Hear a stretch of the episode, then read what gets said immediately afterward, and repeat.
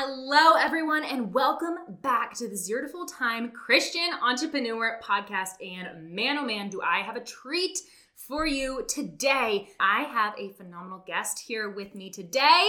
We have Amber on the podcast, and she and I are going to be talking about, well, she, she's the expert here. I'm learning right along with you, but she is going to be teaching us all about five myths that are really have really just been present in the church surrounding the conversation of money and finances. And to kind of give you a little context here, Amber is an absolute expert when it comes to stewarding money, conversations around money in a in a sense that is rooted in biblical truth. And so I'm so excited to have you and myself hear everything that Amber has to say for us today. Um, so, again, we are going to be talking about five myths that are common myths in the church around money. Amber is going to bust those myths for us and give us practical action steps to overcome those myths or maybe those limiting beliefs that we are having. So, without further ado, let's get to the show.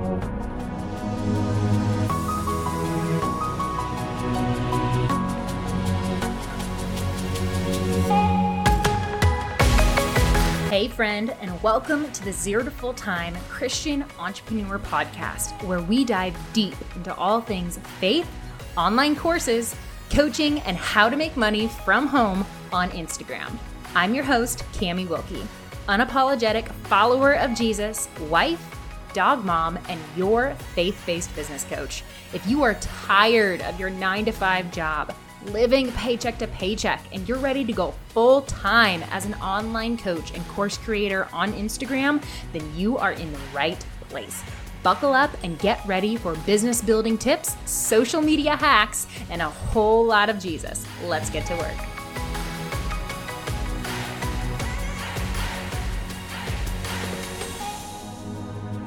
Amber, welcome, welcome, welcome. I have seriously been looking forward to this interview for a very long time. Hi, Camie. Thank you so much for having me. Thank you for this time and this space.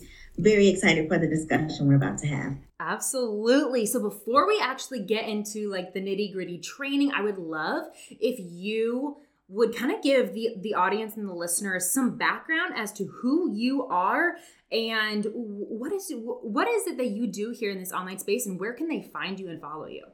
Yes absolutely. My name is amber black and i am a faith-based money mindset and wealth coach for women of faith coaches consultants experts um, and service providers. And what i do I help women of faith get through some of the religious dogma that has held them back for years and years. I helped them really transform their mindset from a victim to a victor um, and really undo some of the things that have permeated our culture and unfor- unfortunately the church. Yeah, absolutely. I uh, I really love how we're we're diving into myths that that are present even in the church and i think that something that the lord has been showing me specifically over the last year or two uh, if you're listening to this years in the future. Uh, we are in 2021. Um, we we have just finished 2020. Went through the pandemic. We're kind of still in the midst of it. There's a lot of like political things going on. Really, a lot of spiritual warfare. And what I've been feeling that the Lord's been laying on my heart is that the reason why it's so important that we go to the Bible is because even in the church, people can speak things that are not biblical truth.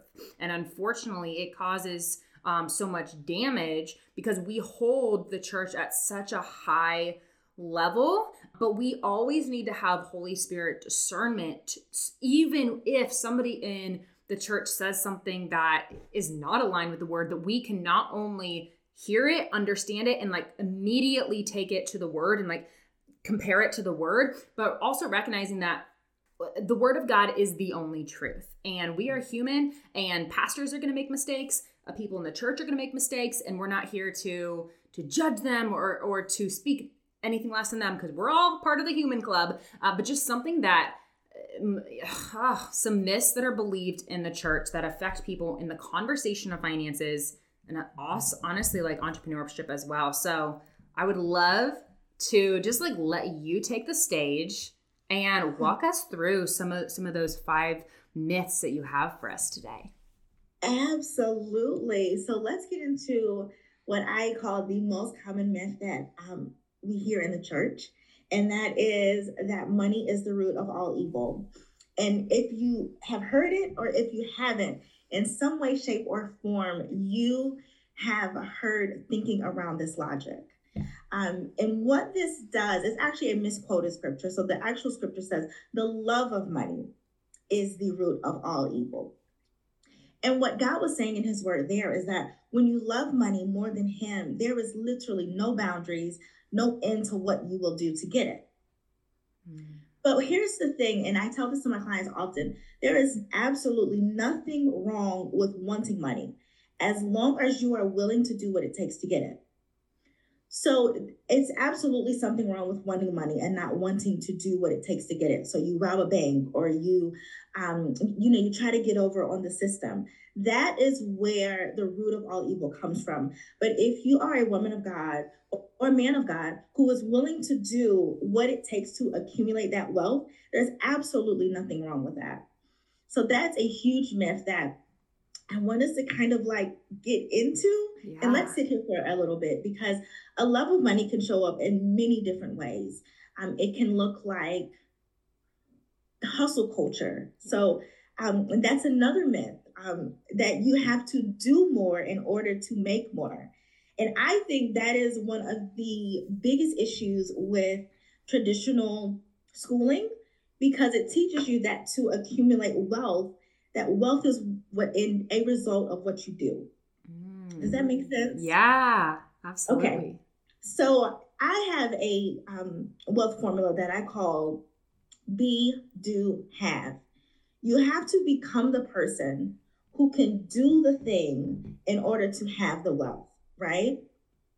Wow. But what happens when we go to school, and this is taught from grade school all the way up to college, is that you are taught to believe that the more that I do, the more that I work, the more degrees that I have, the more certifications that I have, that will increase my marketplace value. Hmm. And that could not be any further from the truth. In fact, right now in America, most millionaires don't have bachelor degrees. like, let's just think about that. yeah. Most millionaires, the majority of millionaires in America, do not even have the baseline four year degree. Wow. I didn't know that. Right. And most people don't because we are fed this um, doctrine that you have to do this, you have to do that in order to have wealth. Wealth is a state of being. Wealth always is going to occur in your mind before it ever manifests in your life in the physical. Mm-hmm. And another thing that uh, sorry, Camie, this this these are just coming up. No. Another absolutely. myth that I hear often is that we believe as Christians that money is a very carnal thing. It's very worldly. I've heard that wealth is worldly. And I must say, one common misconception is, and which is, I understand the sentiment, but when you believe that wealth is worldly, you undermine the fact that it's also very spiritual. And what I mean by that is we first hear about money or gold. Gold is first mentioned in Genesis. Okay. Genesis 2:12 to be exact. So I read Genesis and it says the gold in that land is good. And I said, Lord, why do you want us to know that there was gold in the garden? And then I thought, Camie, I said, the two people there, what, what were they? What, what were Adam and Eve? Man and woman, human. Man and woman, yeah. human. And they were married, right? Mm-hmm. And then think about it. There are no stores in the garden, right? Right. I said, Lord, why was there gold in the garden? Gold has universally been the symbol for money. Mm-hmm. And why did you tell us that the gold there was good? And the only obvious answer that the Lord could show me was that abundance is the natural state of a child of God. Why else would it be there? They have gold, they have good gold. There's mm-hmm. no stores. They're married to each other, so they're not going to, you know, buy and, and pay for something, right? They're right. married to each other. They're not paying the animals. Why? Because God wanted us to know in the second book of his word that abundance is our natural state of being. So that is why living to paycheck, paycheck to paycheck, or client to client is so taxing on us. That's why marriages crumble under that. That's why there's depression and anxiety around money. Why do people kill themselves? Because they are in financial ruin. Mm.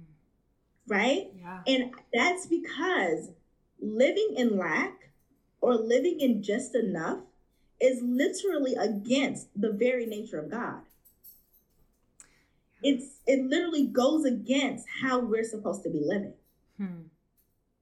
Yeah, I one thing that really particularly stood out to me what you just said is some finances or a lack thereof or financial stress is oftentimes one of the most common downfalls of marriages. And i am so i would still say i'm newly married. My husband and i have been uh, married for three and a half years. And for the first two of those three and a half years we were in financial i don't want to say crisis but it was a paycheck to paycheck classic one bedroom apartment um, going to the grocery store to buy food to eat for the week was one of the most stressful things that we did in a, in a seven day period.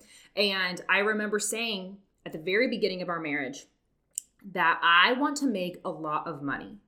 And I want to make a lot of money for a variety of reasons, but one of the, the most important reasons to me to make a lot of money is because I knew and I understood that one of the most common causes of of people having conflict in marriage or even unfortunately that leading to divorce is financial issues within the marriage. And i said that well lucas we know two things very much for sure. Um, number one our, our marriage will never end because of a lack of faith in each other. We will always remain faithful to each other. And number two i want to make sure that our marriage is never on the rocks due to finances and so that is why I want to make a lot of money. So, whatever issues we go through in our marriage, it's never because of infidelity and it's never because of a lack of finances. And the Lord did a big work, a humbling work in us in those first two years. Um, and even though our bank account did not have a whole heck of a lot of zeros in it, there was always provision.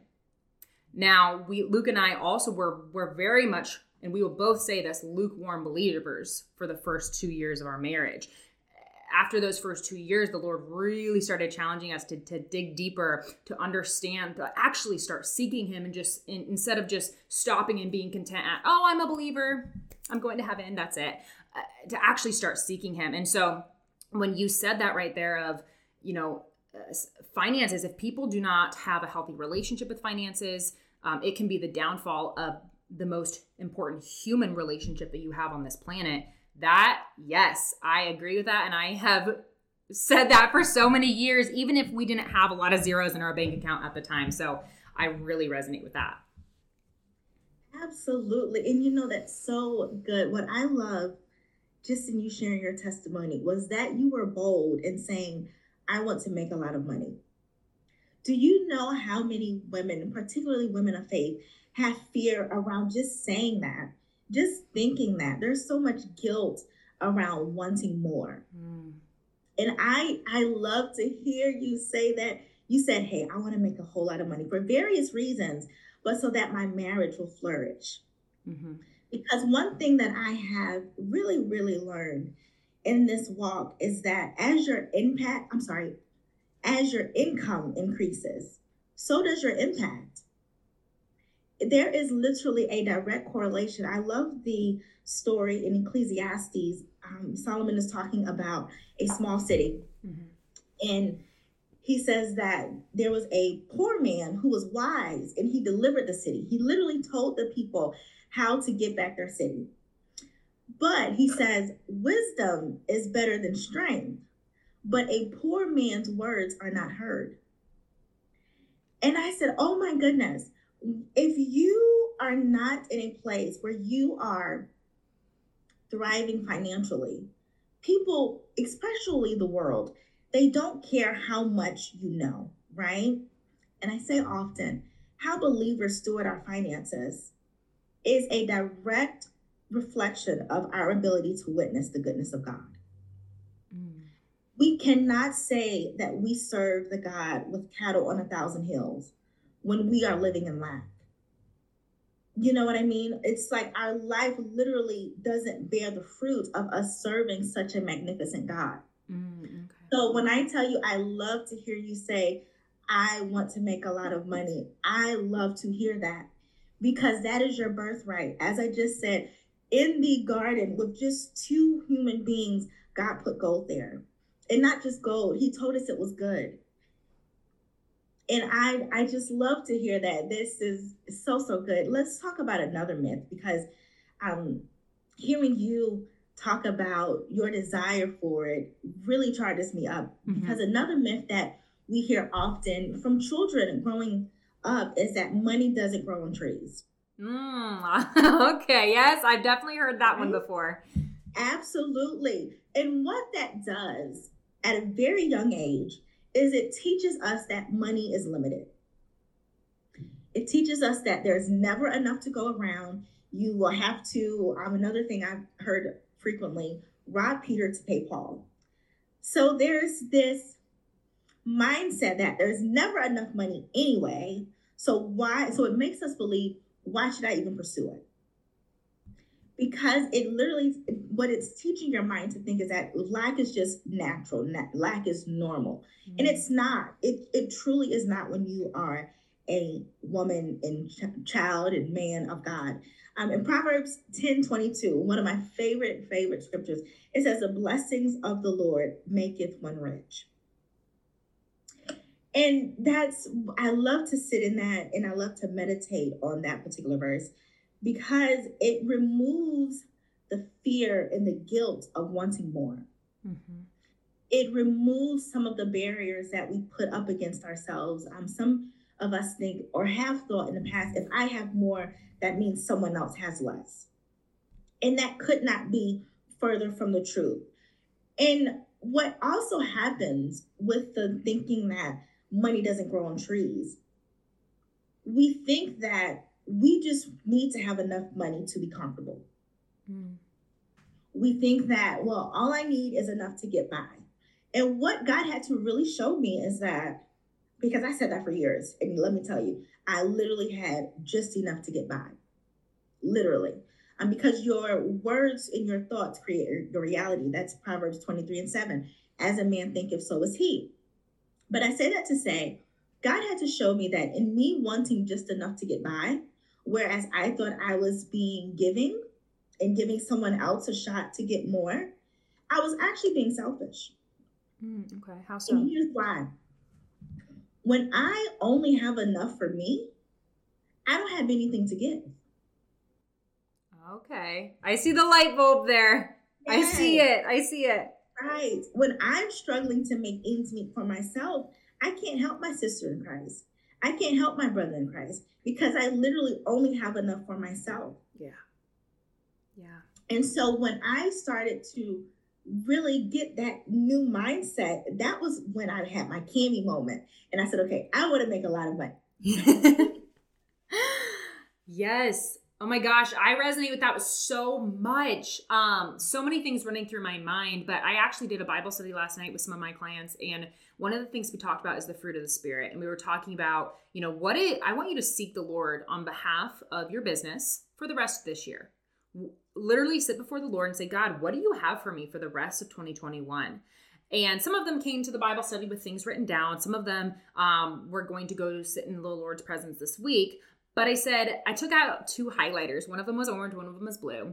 And one of the questions that they had was, How do we know if the plans that are written down are my idea or the Lord's idea? And so I took them to Galatians, Galatians 5, where it talks about the fruit of the Spirit. But right above it, it also talks about what happens when our flesh is in control. And so I told them, I said, take two highlighters, two different highlighters, and I want you to honestly look at the plans that are written out here on your paper. And highlight in blue everything that is tied to sin. And we went through probably like 20 different sins that are that are quite literally listed in galatians. Uh, drunkenness enviness idleness uh, sexual impurity, and the list goes on, jealousy. Everything that is part of your plan that is either rooted in one of those sins or motivated by one of those sins or anything like that, highlight that in blue. And then I want you to go down into the fruits of the Spirit love, joy, peace, so on and so forth, self control, and highlight everything that is rooted in and motivated by the fruits of the Spirit in orange. You can be for sure that because our flesh is not even capable of producing fruit of the Spirit on our own, we are sinful sinful beings by nature. It says that in scripture. We can only produce good things with the Holy Spirit in us. Mm-hmm. So everything that mm-hmm. is written in blue, you can be sure that that's your flesh. Mm-hmm. Everything in orange, you can be sure that that is the Holy Spirit in you. And so what mm-hmm. what came to my mind as you were speaking there is why do you want the money? Do you want the money to buy the Ferrari to push it in the face of the people that made fun of you in high school? Or do you want what do you want to do with the money? So okay, so you want to have a six-figure company. What then? Where are you hmm. going to sow that money? And that I believe asking ourselves why really will, will reveal the root of the fruit. Is it hmm. evil fruit or is it good fruit? So wanted to put that in there, but oh my gosh, Amber, that like resonated really, really hard with me. Awesome. No, that's so good. Um, and that is definitely one of the things that I'm going to talk about later on um, in the podcast of how you can really overcome these money blocks. But I love what you said getting to the root of the desire. Mm-hmm. And that's so, so big because many of us don't know where these desires come from. It could be from people we follow on Instagram or, you know, the TV shows that we watch. Are we idolizing their lifestyles, right? And it's, I love that you called them to sit at the foot of Jesus and really say, Lord, what is it your will for me? Um, one thing that I love to tell my clients is it's not about a figure, it's about your capacity. In Second Kings, we learn about a woman whose husband has died. They're about to come take her kids, and she goes to Elisha and she says, "Hey, I'm I'm poor. I, I what do I do?" And he says, "What do you have?" And she says, I don't have anything but some oil. And he tells her, Hey, gather some pots and, and vessels and fill them. And as she does that, she asks for another vessel. And then there were no more vessels, right? And so it, the Bible says the oil ceased. Mm-hmm. And I, I say that because we will only be able to pour out at the capacity of which we can receive. That's good. You know and, and so often we want more and we want more but we don't have the capacity to hold it right? We're not a vessel that can hold that very thing. So i love love love love that you touched on that. I'm so i mean you're really doing this for me Kim, because you are on it sister.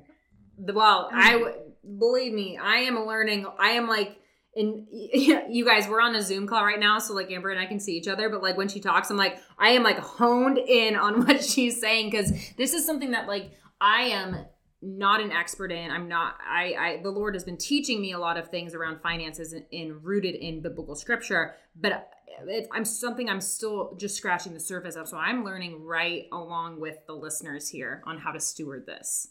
Awesome awesome. Um so let's talk about another myth that has been permeated in the church. Um, and I personally feel um, mispreached, if that were a okay. word. Um, and it is the story of the rich young ruler. Okay. Where um, that's in Matthew as well. And he comes and he says, Lord, you know, I've done all of these things since my youth. How can I, you know, be seated with you?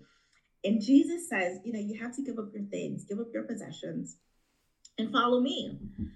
And the scripture says that he ran away sorrowful because his possessions were many. And so, what has happened, um, many leaders um, and teachers have taken that out of context. Because what we have to do with that particular parable or story, rather, we have to read that scripture in its totality.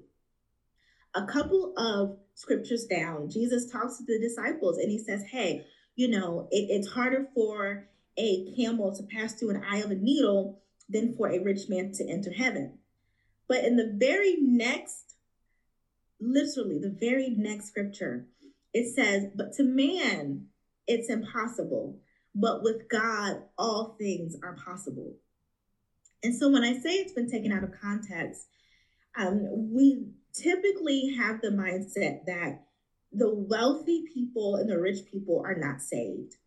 Um, and we really developed this religion that I call poverty is piety, meaning there is virtue in being in, in poverty. There's virtue in barely making ends meet because we see the fate of this rich young ruler. But here's the thing what Jesus was saying there is that God is not against you having things, He's against those things having you. So it's a heart posture, right? That rich young ruler, his heart was in his treasure, right? His treasure were his possessions. And what has happened, unfortunately, in church culture, I guess I would say, is that we've adopted that one rich young ruler and we've created a whole doctrine around it.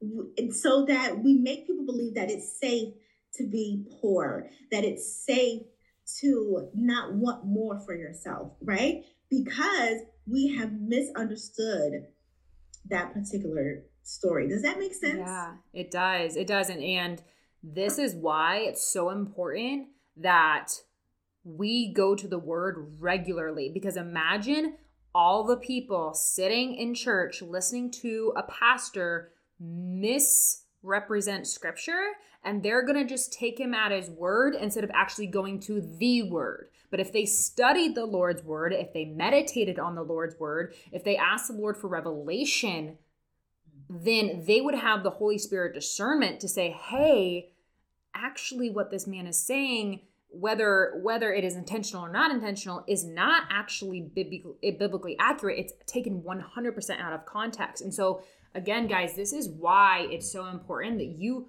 don't just go to church. Like yes go to church that's important but but study scripture so that you can discern when something is being off, shared with you that is off. Oh that's so good. And you know there's also a scripture in the bible where it says you must study to show yourself approved. And that approved means that when we stand before jesus on the day of judgment that we are approved by the knowledge of his word mm-hmm. because it, it will never be enough to say, well, this is what my preacher said, this is what my pastor said. God is always going to push it back on us. And that's why I love reading the Gospels because oftentimes when people go to Jesus in scripture and they're asking, hey, Lord, you know, I want to be healed, God always, always, always pushes it back on the person. He'll ask a question and says, well, what do you believe? right? Or he'll say, according to your faith, so be it unto you. So, what that means and what that tells us is that God never responds to need, He always responds to faith. Hmm. And so, I find solace in that. Um, and, and Camie, um, we were speaking about, you know, crazy faith and things yeah. like that from Transformation Church. Yeah. I find solace in that it doesn't matter what's going on around me as long as I have faith strong enough to believe in God's word, which means I'm doing the actions because we know that faith without works is dead, right? Mm-hmm. As long as I have the faith to believe in what I'm seeking and the action that backs it up, God is almost, I hate to say obligated, but yeah, you know what? I'm going to say that God is obligated to do that thing because his word says that his word cannot return to him void, right? It cannot. It literally, it has to fulfill what it set out to accomplish. So I love that we, you know, touched on that, Camie, because oftentimes we don't talk about the misrepresentation of scripture and how easy it is to kind of go down a rabbit hole and create a false theology around one man's or one woman's perception of the scripture. Mm-hmm. So it's so good. I love, love, love that you touched on that. And speaking of that, you know what was something just popped up in my mind as well. Another myth that we're taught in school, and guys, I am not anti school, okay? I am not anti school. But another thing that is very popular starting in grade school is the thinking that knowledge is power. Right? Have you heard that game? I have. I have heard that. Right. And you know what the Lord just dropped in, in my spirit? Knowledge is not power. Applied knowledge is power.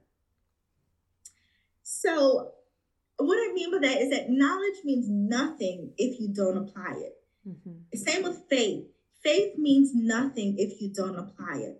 Um, and that's something that I feel is very, very um, it's a touchy subject in today's culture. I call it the manifest culture. Mm-hmm. Just the thinking that you can think a thing and then thank some magical universe that it happens for you. Mm-hmm.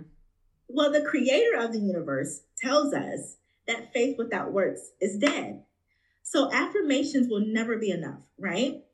We're always going to have to do the work. We're always going to have to um, really put that knowledge into action. And I say that because I believe that oftentimes we have this false sense of achievement where we think a thing and we say, well, we have I have faith for it. God's just going to make it happen um, yeah, God is not a genie in a bottle, okay? He is not Christina Aguilera. Let's be real here. okay? You have to put the action to it. And again, I talk about my wealth um, equation be, do, have. God wants us to be the people who can do the work. Because in this word, he says that the, what is it, Can you Help me with this the harvest is plentiful, mm-hmm. But the laborers are few. Yeah. The laborers are few. There's so few people who want to do this work out of fear of being canceled, out of fear of being talked about. You know what I mean? That that fear literally paralyzes some people to act. And, and I say that fear paralyzes action, faith propels the action, right? When your faith is bigger than your fear, you have no choice but to act. It's, it's like you wake up ready for whatever because you know that if God is for you, no one can be against you. And even if they are, it doesn't matter. Mm-hmm. You, you know, because you have the King of Kings backing you. So I just kind of wanted to deviate really quickly um, because knowledge is not power. Applied knowledge is power. I just yeah. wanted to give that quick little shift. Yeah, absolutely. And, and that scripture of the harvest is plenty, but the laborers are few. It brings me back to why are the laborers few? When you were mentioning, a lot of times it's rooted in fear fear of being canceled, fear of being talked about, fear of rejection, and um, fear of enter the blank here whatever that is and i was talking with my clients last night is that um, many of us one of the one of the most common objections that i think um, coaches probably in general here and maybe not every coach but probably a common objection just in the coaching space as a whole is it's just not a good time for me. And i had a client that told me that sh- that her lead or the person that she was talking with told her that the lord had laid it on her spirit four times to start taking action on a thing. But she felt that it just wasn't the right time what what she is essentially what she is essentially saying here whether consciously or unconsciously is a god made a mistake by picking this time and b that god doesn't know what i already have on my plate so I, I just have to te- tell the Lord, hey, it's just not a good time for me. And what we need to understand is that we do not serve a God of convenience. Mm-hmm. He he he cares. I'm not going to say he doesn't care. He absolutely cares about every single inch and detail of your life and he's fully aware of what you have on your plate and he did not make a mistake by giving you an assignment even if you are perceiving that it is the wrong time. That is a mm. you issue. God didn't make the mistake. And so for whatever it is that is holding you back from doing the labor or doing the work, recognize that there is no lack of blessing to be mm-hmm. had. There is no lack of clients. There is no lack of just because that coach signed another client that the, the, the market is not too saturated. What fill in the blank, whatever excuse we have here, you are holding yourself back.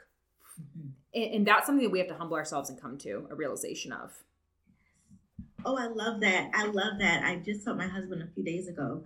Um, how many times do we let our emotions speak louder than God's voice? Mm.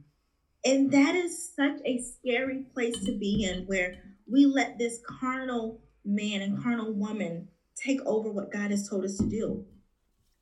And then we wonder why we struggle, right? God has given us the recipe, He's given us the formula for success. But because, like you said, because of that fear, we it stops us, it paralyzes us, it causes us that anxiety.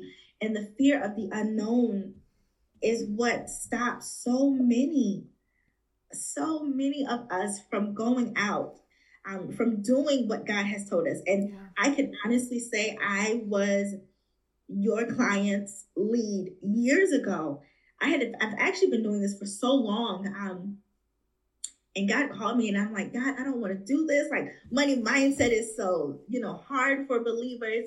And I'm like, no, people are going to talk about me. They're going to call me a prosperity preacher and I don't preach, you know, and all of mm-hmm. these other things.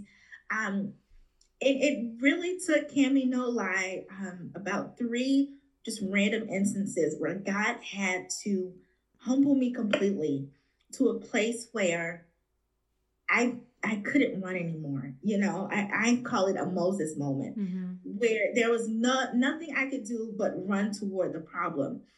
And I think that's another myth that so many of us um, face. We think that if God told us to do something, that it's glitter and rainbows. And we forget that Jesus himself, his purpose was exhausting. You know, um, Jesus came to be the fulfillment of the law, right? And to literally be the lamb. And the night before he was crucified, we see him going to the Father and saying, if there's any other way, let's do it that way, right? Mm. We, we, we read about him sweating as pools of drops of blood. You know what I mean?